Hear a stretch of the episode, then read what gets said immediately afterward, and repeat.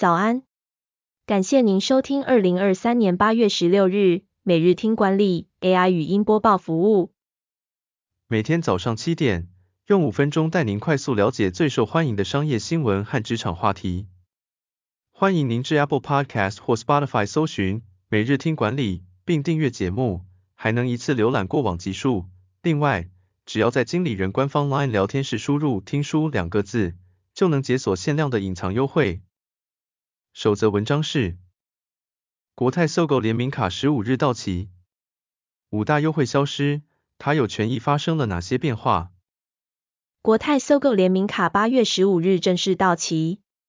国泰世华表示，十六日起已主动执行停卡作业，搜狗联名卡无法继续使用，Apple Pay、Google Pay 等行动支付也将自动解除绑定。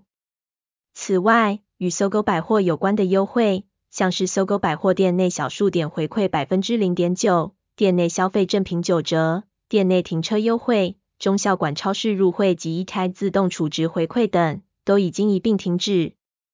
搜狗联名卡停用后，持卡人所持的有效小数点，将并入新换发的国泰 Cube 卡，或持卡人名下其他累积点数信用卡与金融卡。第二则要带您关注。红海 AI 伺服器是占七成，又成辉达大供应商。刘扬伟在埋电动车彩蛋，指出有五家正在谈合约。鸿海在第二季法说会上表示，受到大环境景气的变数影响，全年营运展望从持平调整成略微衰退。然而，鸿海的第二季营收和税后净利都有显著增长，毛利率也优于预期。展望第三季。消费智能呈现强劲成长，但云端网络和电脑终端需求疲弱。针对备受市场关注的 AI 伺服器，刘扬伟强调，鸿海是唯一一家可提供生成式 AI 伺服器完整解决方案的厂商，投入整机与系统，包含基板、机壳、散热等重要零组件。随着需求持续增温，AI 伺服器上半年成长超过百分之两百，下半年增速高于市场增幅。此外，鸿海也在电动车领域有所布局，已与超过十个客户洽谈，并有两个项目已投入生产，五个可能签订合约。十月十八日科技日将有进一步公布。第三则新闻是，台湾虎航挂牌上市，预告二零二七机队全面更新。台湾虎航十五日以每股四十二点六元在创新板挂牌上市。同时宣布，预计至二零二七年将太旧换新机队，到时候将会达到十五架 A 三二零 neo 机队规模。单一机型的营运模式能有效节省维运成本，有利于虎航拓展经营更具旅游市场价值的新航线。